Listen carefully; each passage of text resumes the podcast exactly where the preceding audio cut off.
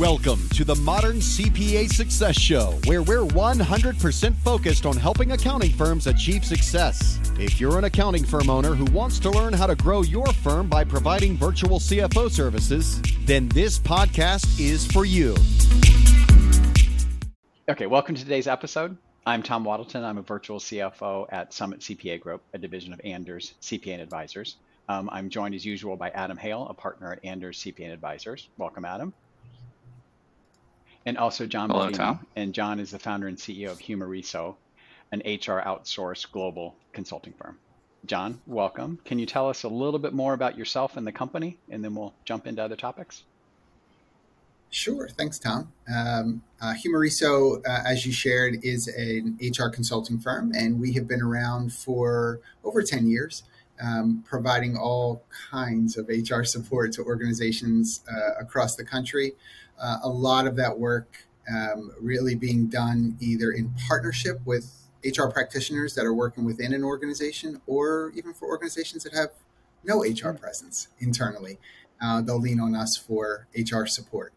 Uh, and I have been involved with human resources for a little over 30 years. I know it's shocking if you're looking at me in this that it's been that uh, but it has been. And uh, I am originally from the Philadelphia area, and so got my start uh, in the late '80s uh, at uh, in big box retail, um, and so started it for a um, department store there, and then just moved through various industries through the years up into primarily strategic HR roles um, for the for the last mm, probably 16 years of my career before I started Humareso. Okay.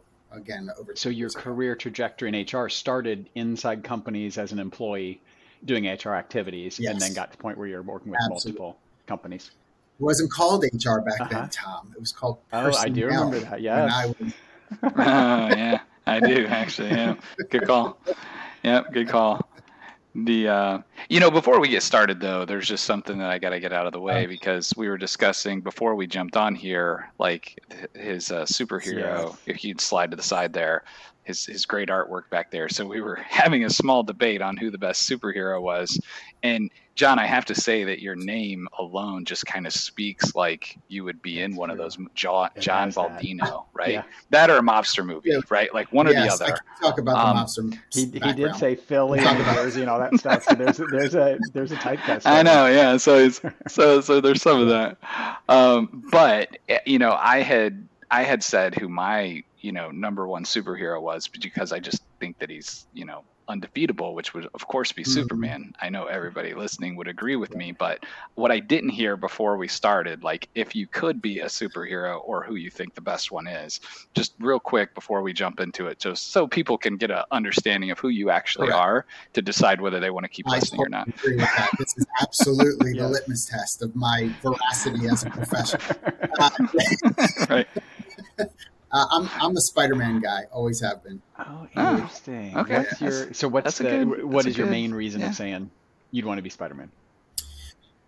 Um, I love. Uh, I mean, a couple of reasons. One, I just love the idea of um, the the extraordinarily ordinarily ordinary being accidentally given an entire different trajectory of life. Mm. Right, one spider bite and mm. my entire world changed. Right, um, I think it's pretty cool. And and um, he is one of the only superheroes where you don't see any of his skin, and so anybody oh. can be Spider Man. Interesting. Oh, well, there you go. Okay, well, you passed the test. This is now. This is this feels like it's a good segue into how you got yeah. started. Um, you just the ordinary to extraordinary, right? Like, so, so, I have um, so talk to where I am Spider-Man. I'm hoping to ultimately find that that universe. Yes, I want to find continue to pick up egg sacs and get bit over and over and go through the trauma without the superhero. Huh? That's right.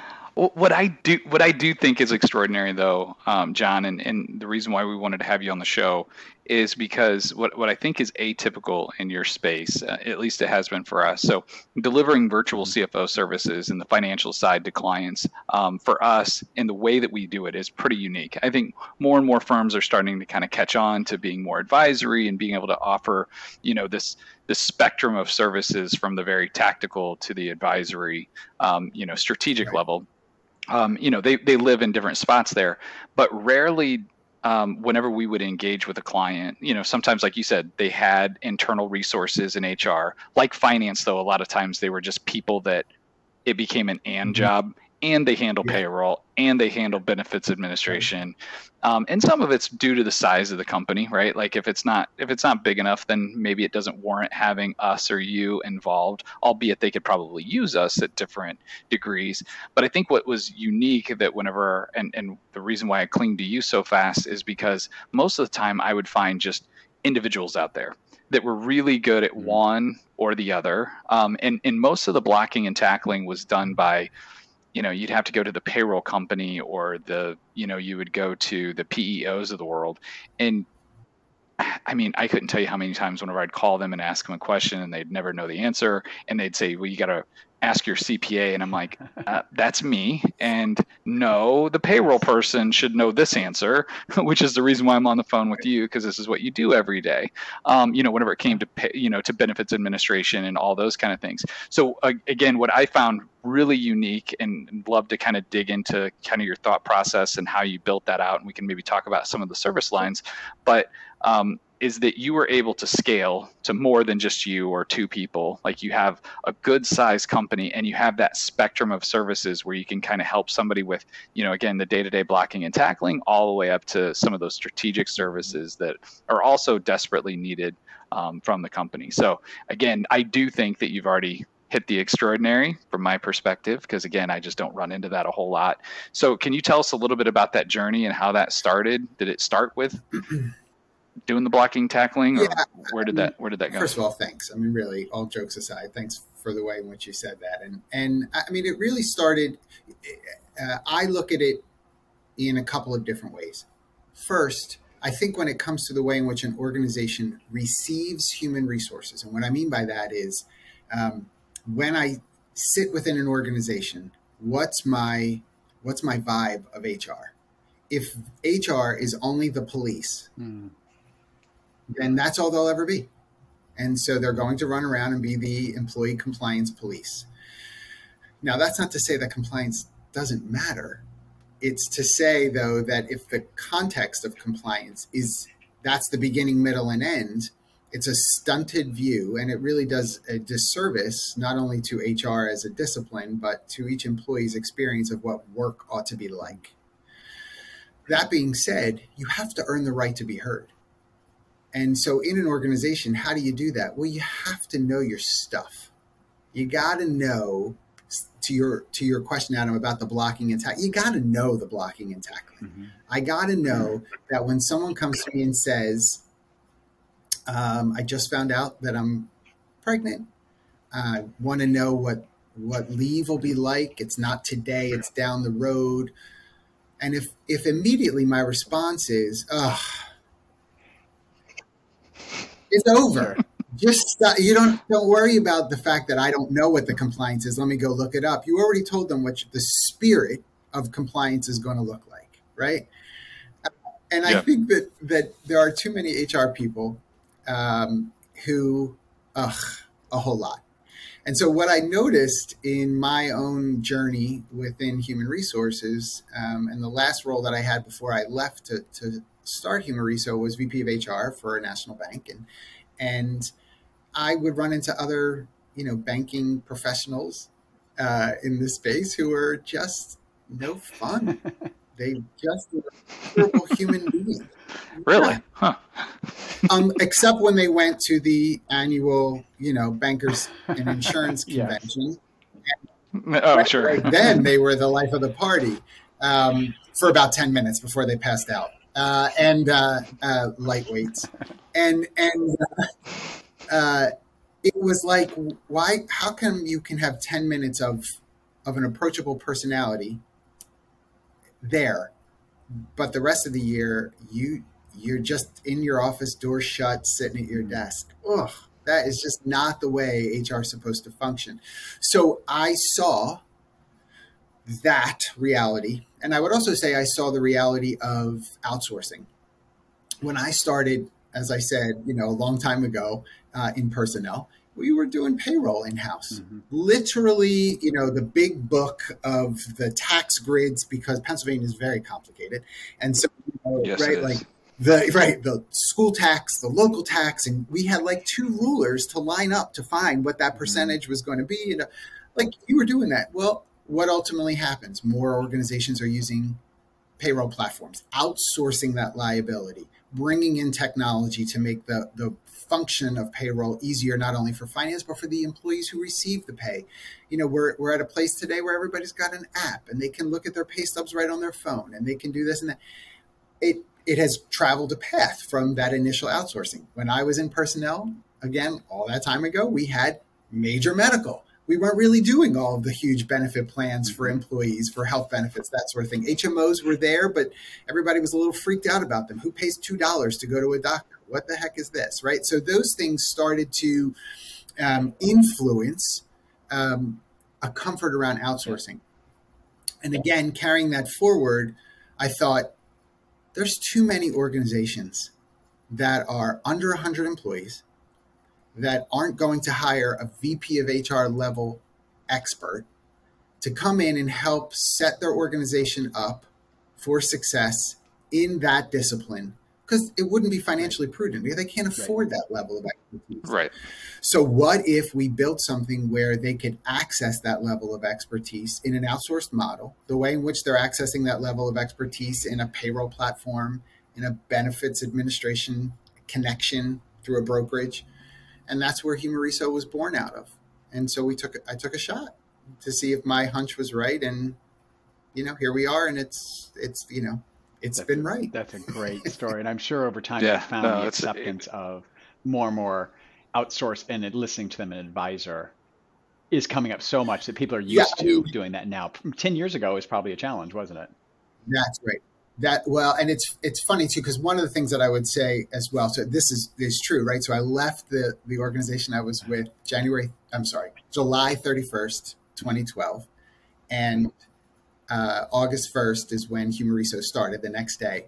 But I, I went to breakfast the next morning with someone that I knew was a CEO of an organization. He was like, I want to pick your brain to see why, you know, you left. Because I, I, I didn't have to leave. We were doing great work. Good stuff was happening. And I had breakfast with him and told him this vision. And he said, awesome. How do I sign up to have you come in and be a part of my company? So I left breakfast that next morning honestly not even have I didn't even have Humareso like filed at the state yet, right, as a company. And and so I say that to say um, it was such an immediate, very like what, what a kind blessing for me to get that immediate validation that this could have legs, right? And I agree with you though, Tom. Like as the years have gone on now, um, so many more people are comfortable with various types, as you you know, as both of you know as well, right, with yes. outsourcing. Yeah. Yeah outsourcing, not having to be physically in the loop. I mean, so yes, they're okay and they understand that there's, um, you know, there's there's not only a need, you know, so from a financial perspective, it, it makes sense, but sometimes it's a trade off, right? But but the the one thing there is is it's not only the cost of the person that's there. You have you take care of all the employee drama because you've got that all on your side. If there's mm-hmm. turnover you know you've got that kind of built in. You're managing that. But i think the other thing that people don't think about a lot of times is the project yeah. management. So whenever they bring in like a controller or if they brought in an hr person from your standpoint it's like but who's their resources and who's watching over them and making sure those things are getting done on a regular basis? And with with your company and with our company what we're able to do whenever we go into a situation like that is they have a team of a network around them and that project management kind of already built into it. So they have layers of support both upstream and downstream to be able to help them and being able to bundle that in a fractional manner um, even though it's a again it's a it's a subscription, you know, a, a fractional piece to a, a, broader team. That's really what most of these small businesses need. Now, whenever you get to 500 or 5,000 employees, well, sure, now it makes sense to just bring us in for little, you know, small projects and stuff like that. But, um, but yeah, we we were in the exact same boat and kind of had that same validation. And I, you know, agree with like over the years, it's just gotten, you know, where people almost expect it or mm-hmm. really demand it, you know, because they don't want to Correct. And I would say um, when I started, I thought small to l- lower mid market size organizations were going to be really the audience for me.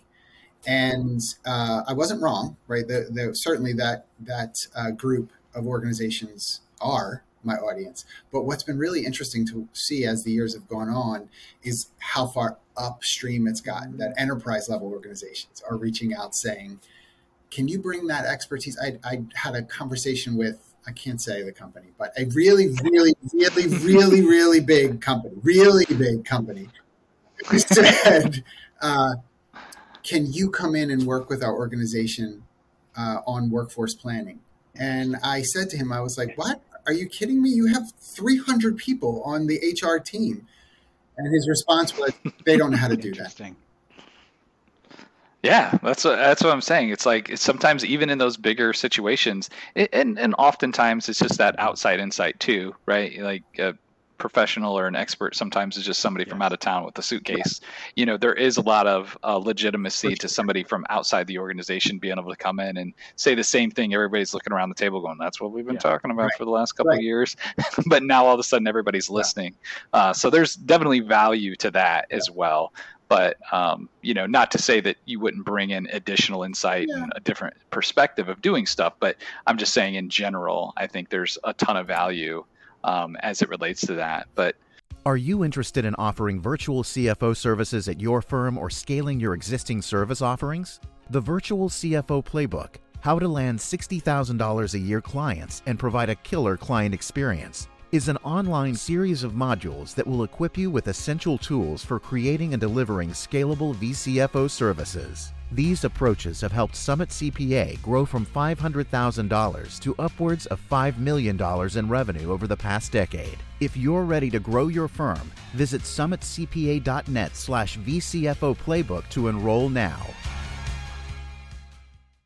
Uh, just kind of shifting gears a little bit, I think what would be um, what would be kind of a cool way to take the conversation. We can kind of move things around a little bit, but um, is to kind of break down some of the services that you provide. Because again, that's what attracted me to to your team and everything was that it's like, oh well, for us, we'll do payroll. So we don't do the payroll you know the actual like paying the liabilities and stuff like that everybody mm-hmm. should be using a platform like gusto or adp you'd like name the software it doesn't really matter but there's still an administrative right. component that that has to be done with that you know even peos that are hands off are oftentimes not even remotely close to being hands off. So, um, so there's so there's a lot to that, um, and so we'll handle that administration. We'll update people's stuff. We'll pay it, but we have to be very explicit in there. And actually, in our SOW, we have this thing that says we are not HR administrators. We do not do benefit administration. We do not, you know, man it. We we can't do that stuff. That's not in our wheelhouse.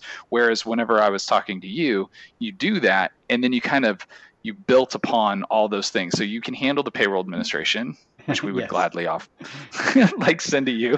so so thank you. But then on top of it, a parallel service that makes sense naturally. And the reason why we had so much client confusion was because naturally, then it's like, well, then you also handle the benefits administration. Right. It's like, no, we don't. But with you, you yeah. do. So can you kind of talk to us about kind of the differences there and how those services work? You just, you know, problems and yeah. and and things yeah, of that nature. I mean, I would say for. just to sort of set the table, I, would say from a um, service category standpoint, we, we really function in five areas and and the first area we've been talking about which is compliance and administration right? So that is going to be very much considerate of law case law uh, policy looking at city state federal. You know again not not that i want to keep harkening back to when i was in personnel but it was so much simpler then as far as law mm-hmm. was concerned because most of it was federal.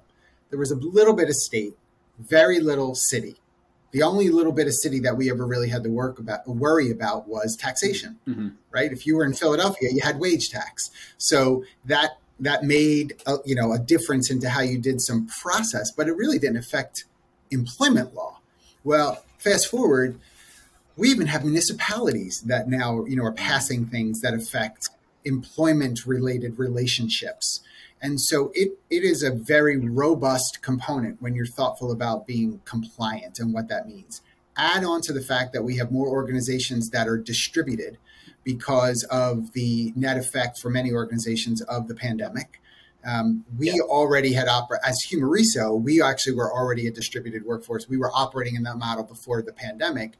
That actually was really great for us, not only to keep things steady internally, but we were so familiar that all of our clients that needed to make this transition, we we were firsthand mm-hmm. right about what had to happen and how you had to handle it and how much compliance.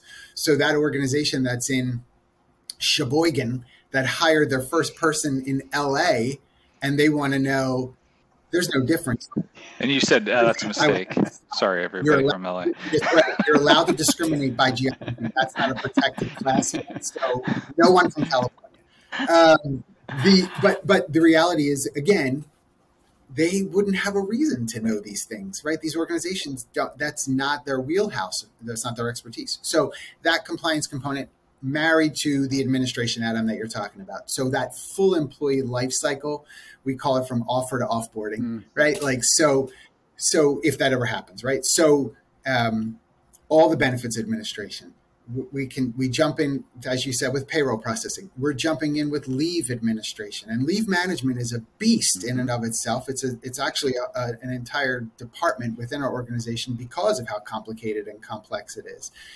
To have someone who within an organization who really anecdotally you know knows that there's four letters called FMLA who's responsible for this it's a big deal and there's a lot more case law happening as a result of mismanagement of leave and that's not to be scare tactic that's just to sort of accentuate the fact that that's why this sort of uh, tandem of compliance and administration makes so much sense um, and so we'll manage that full employee life cycle corrective action but promotion management as well right where does performance fit into that? What if somebody leaves? Helping with COBRA or helping with unemployment responses or, or verifications of employment, whatever these areas are, we're gonna that's gonna sit in that bucket for us.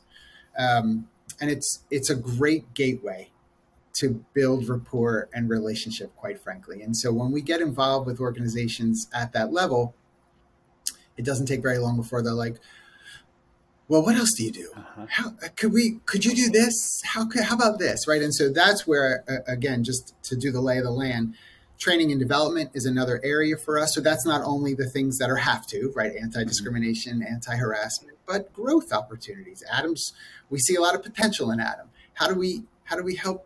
Oh, yeah. well, thank you.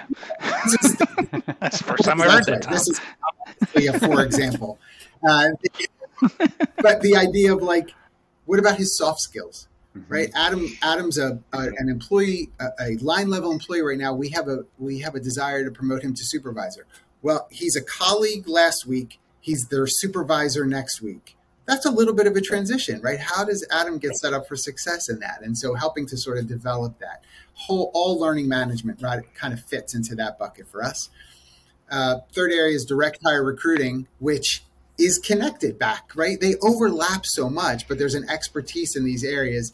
You can't just throw an ad on Indeed and say, "Gosh, I hope it sure. works out." It's it's you know you're going to get seven thousand resumes. You you know six thousand nine hundred ninety nine not having anything to do with the yes, yes. with the job that you're trying to fill, right? So.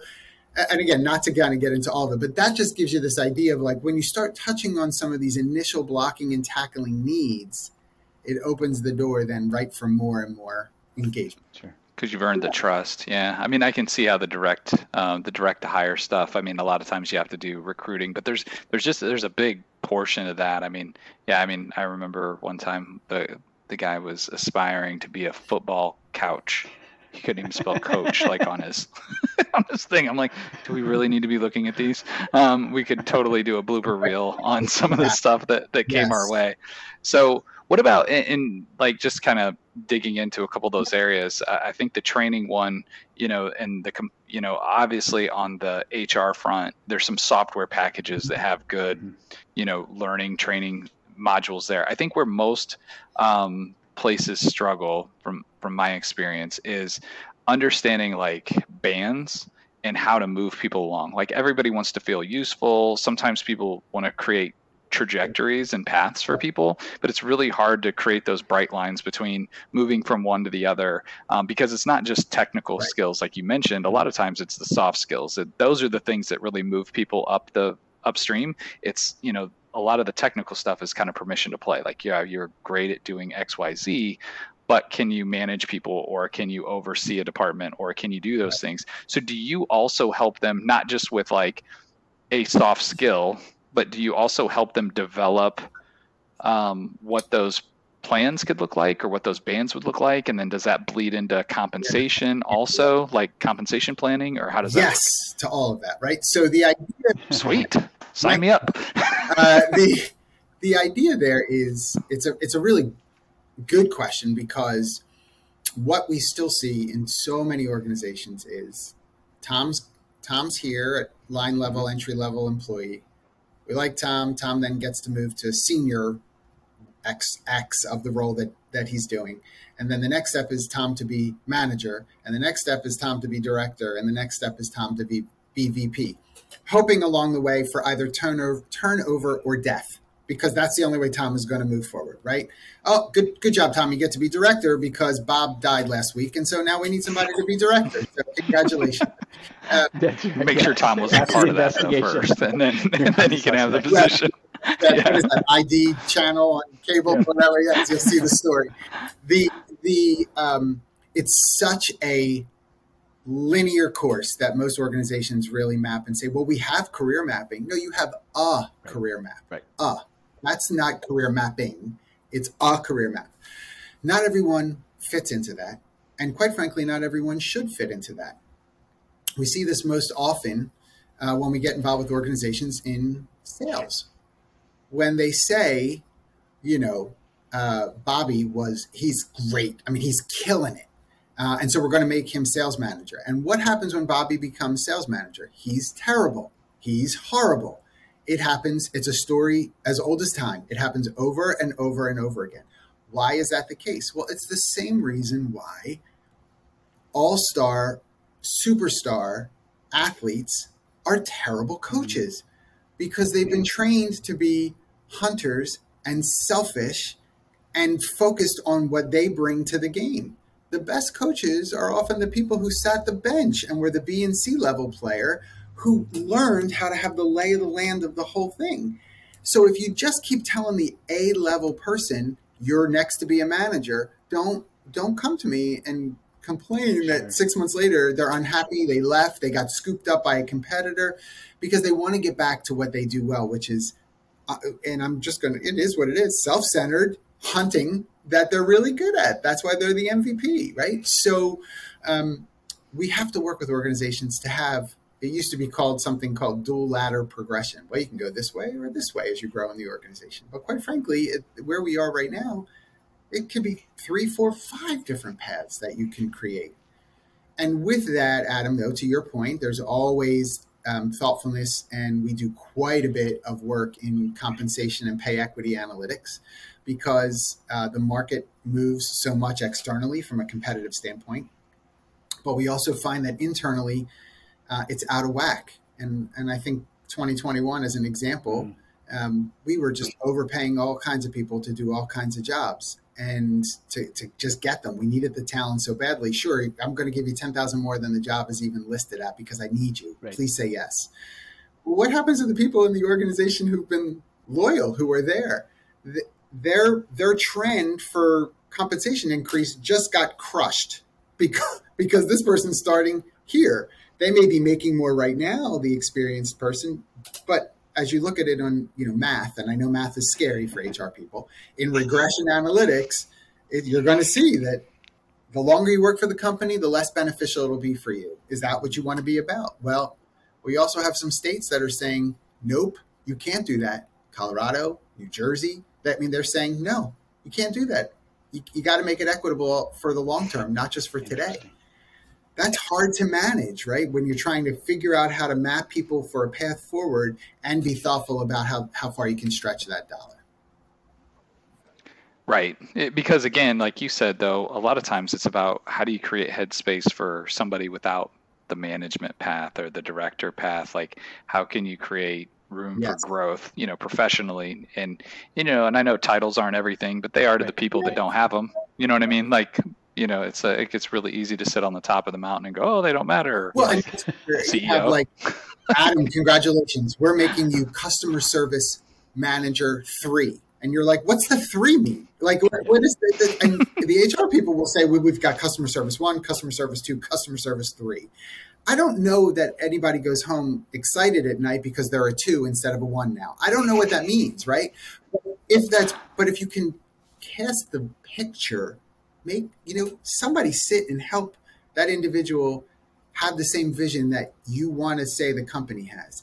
We believe in you.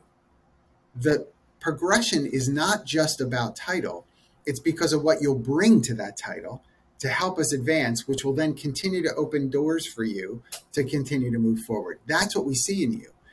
But quite frankly, the other path at times, and here's a, here's an example, Adam, very specific to to answer the question. Um, there are times that we will say, uh, Jimmy's been here for three years. Jimmy's great. Uh, he needs to leave. Oh. What? What? Jimmy's got to leave. Jimmy needs to go work for maybe a bigger competitor of yours so that Jimmy can pick up the skill sets that you're not prepared to offer at this point or you don't have exposure mm. to at this point. And and keep the door open. I know it's a risk, but if Jimmy goes and works somewhere for a year, year and a half and boomerangs back, he's bringing everything with him that he's just learned where he was the number of Boomerang employees that that uh, were tracked last year increased by 23% from the year before. People wow. leaving, working elsewhere, and coming back because they love the company, but they understood that they could garner skill sets and experiences that they could bring back. And they wanted to come back to the community and culture that they were a part of.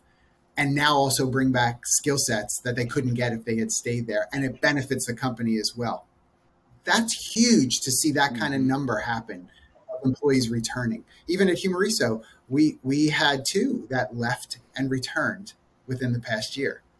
Wow. It's and it's awesome because what they brought back the is way awesome. you're describing it, John. Are you is your hypothesis that people were leaving with the intent of I'm going to get skill and come back? Not as much. I left. It was kind of cool, but then I looked and the grass really was pretty green where I was.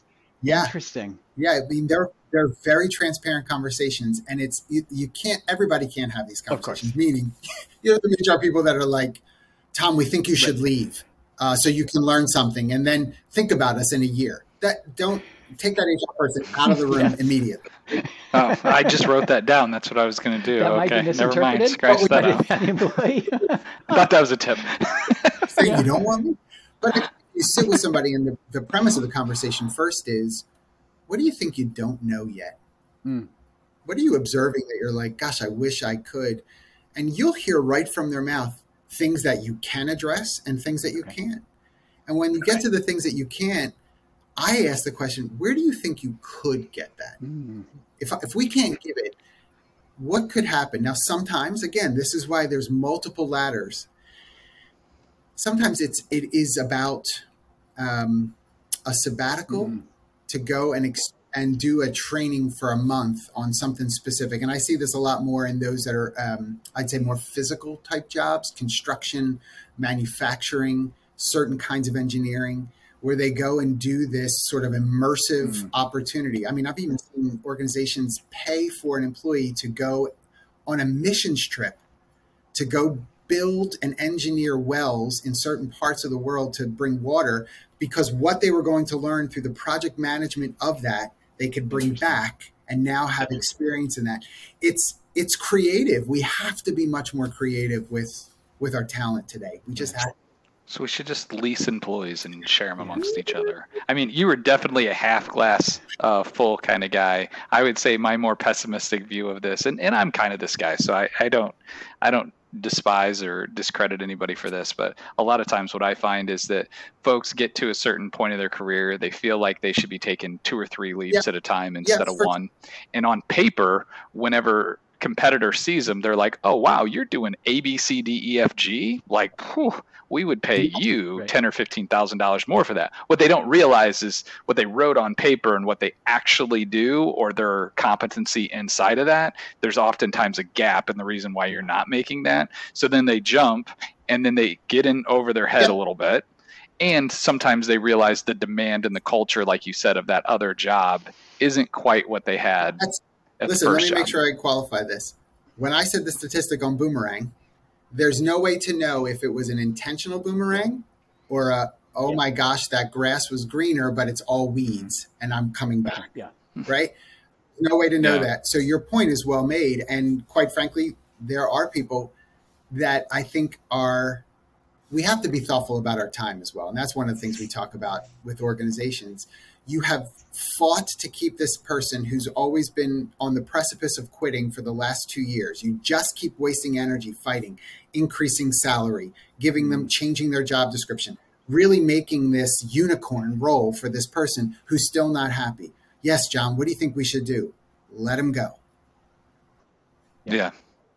Yep, totally. We look at the ROI of how much time you've spent on managing this one situation. Is it worth it? I can't imagine that it is. I wonder how long your list is of hearing people, you know, Adam is indispensable. We couldn't get along without him. And once Adam is gone, you're like, wow, yep. people are, seem to be doing okay. And that just seems like it's such a long line of that. and list. better. Adam as just an example.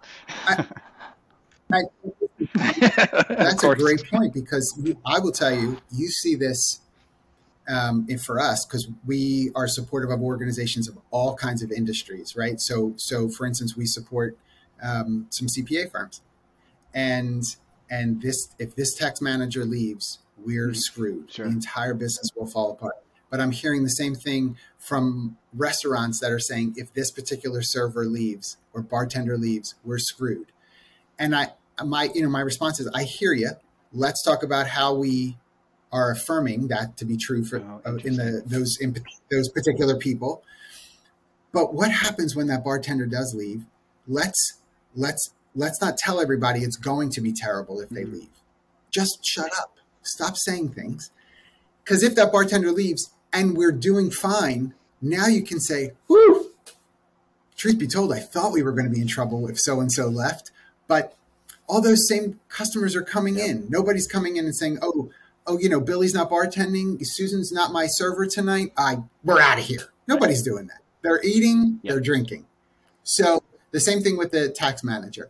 Is it? I'm not saying it's easy, but if that if if it's really true that if that tax manager leaves, the entire company's in trouble, then you've set up your company mm-hmm. incorrectly. Mm-hmm. Yeah. You know, John, as you talk yeah. about as you talk to prospective yeah. clients, I'm curious: is there a division in your business and more? Here's people who use us for HR outsourcing as sort of a "you're my virtual HR," if that's a term you use, as opposed to mm-hmm. more project related, where people are coming in saying, "Okay, in the next X number of months can you deliver something and the thought is you'll leave after that. Yeah.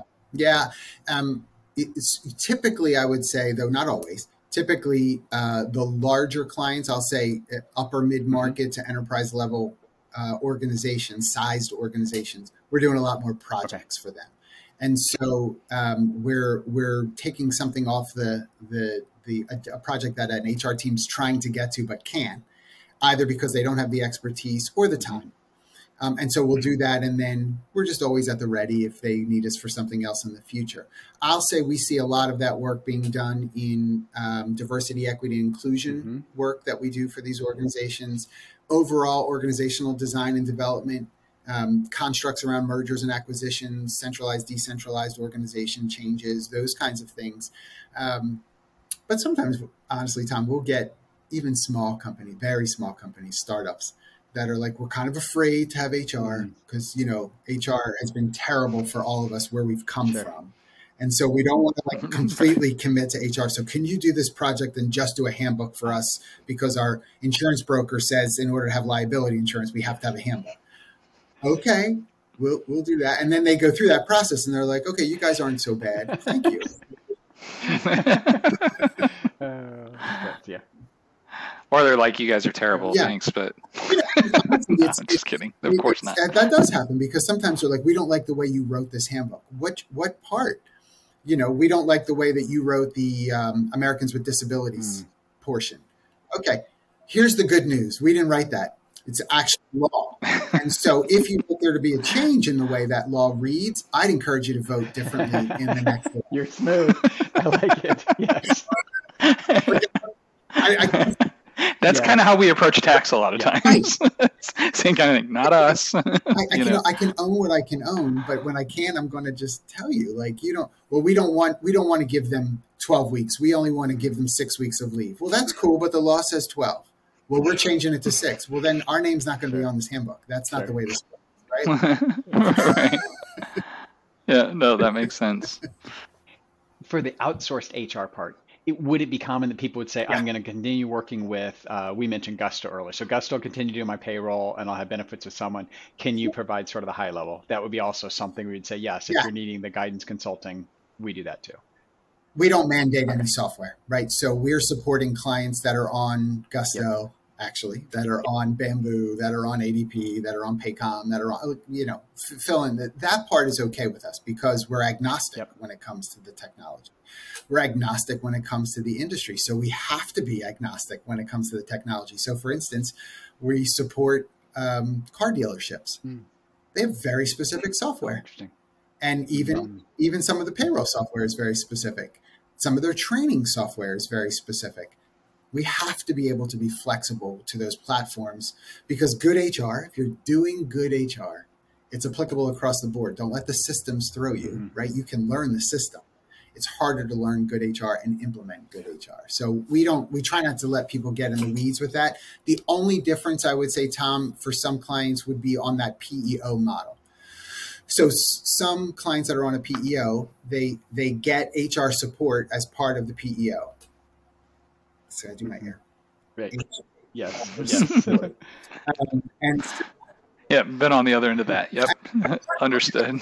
so um, obviously that PEO is mandating the payroll platform and benefits and that sort of stuff. Um, because we don't sit as a PEO, there are times where a client will have to peel away from the PEO in order to be able to to not have competing HR.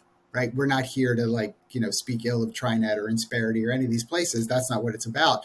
But you already are paying for an HR support. So if you're coming to me saying we're not getting HR support, I I I have to still function because they're the employer of record on Yep. the pay stubs and uh, their name is what's there. So I can't ignore them. Yeah. Right. Yep. So in terms of size wise, I mean, I've, I've what I've heard you say too is like very small startup company, and I've heard you say enterprise.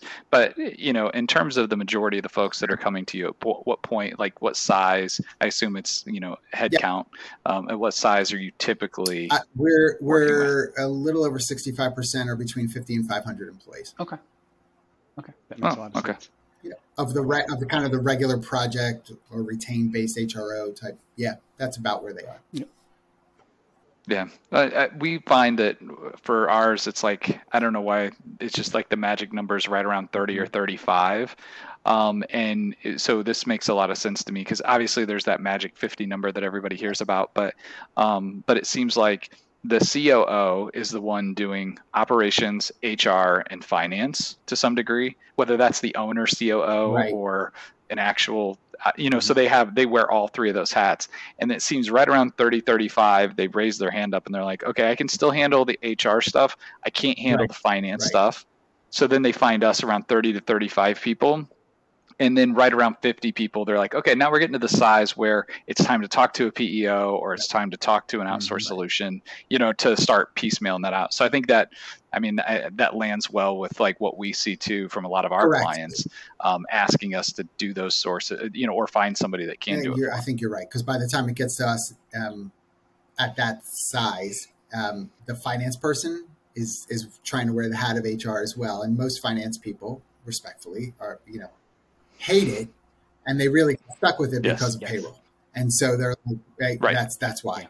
Yeah.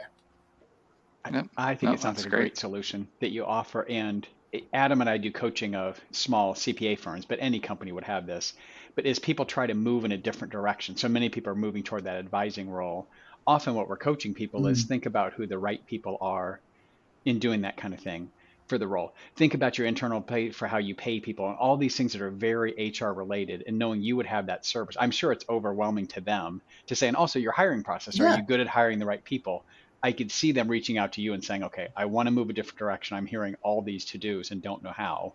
I could see them coming to you and saying, yes. here's what I think the future looks like. Help me with that. I think is a great resource for them to have. Absolutely. Totally. And, and I think that, that one of the probably the most refreshing things mm-hmm. that happens in those conversations is literally just having the conversation. Oh, interesting. Like when they feel they can sit with somebody and just say, "This is what I think I see. Mm-hmm. This is this is honestly how it feels when I see this." Because there are times where they'll talk to us and I'll say, "You don't oh, need us. That's not what you're describing. What you what you see is this, this, and this." Let you know we can help you get there, but you don't need us the way that you think you do. Here's what and and that's honestly for that person it's like honestly 90% of it is I've I'm sure. heard and I didn't know where to go with this and the other 10% is okay now I have sort of marching orders to know where to go with it that's great, great. that's good John this has been so yeah. enjoyable thank you very much we've gotten some really good tips and I think also an offering that you have that many companies would look and say oh I need to talk to them about either ongoing service or a specific project that's in there Thanks. It's been great. Thank you for having me. Really, Thanks. it's been fun. Enjoy this podcast? Visit our website at summitcpa.net to get more tips and strategies for achieving modern CPA firm success. We're here to be a resource in this ever changing industry.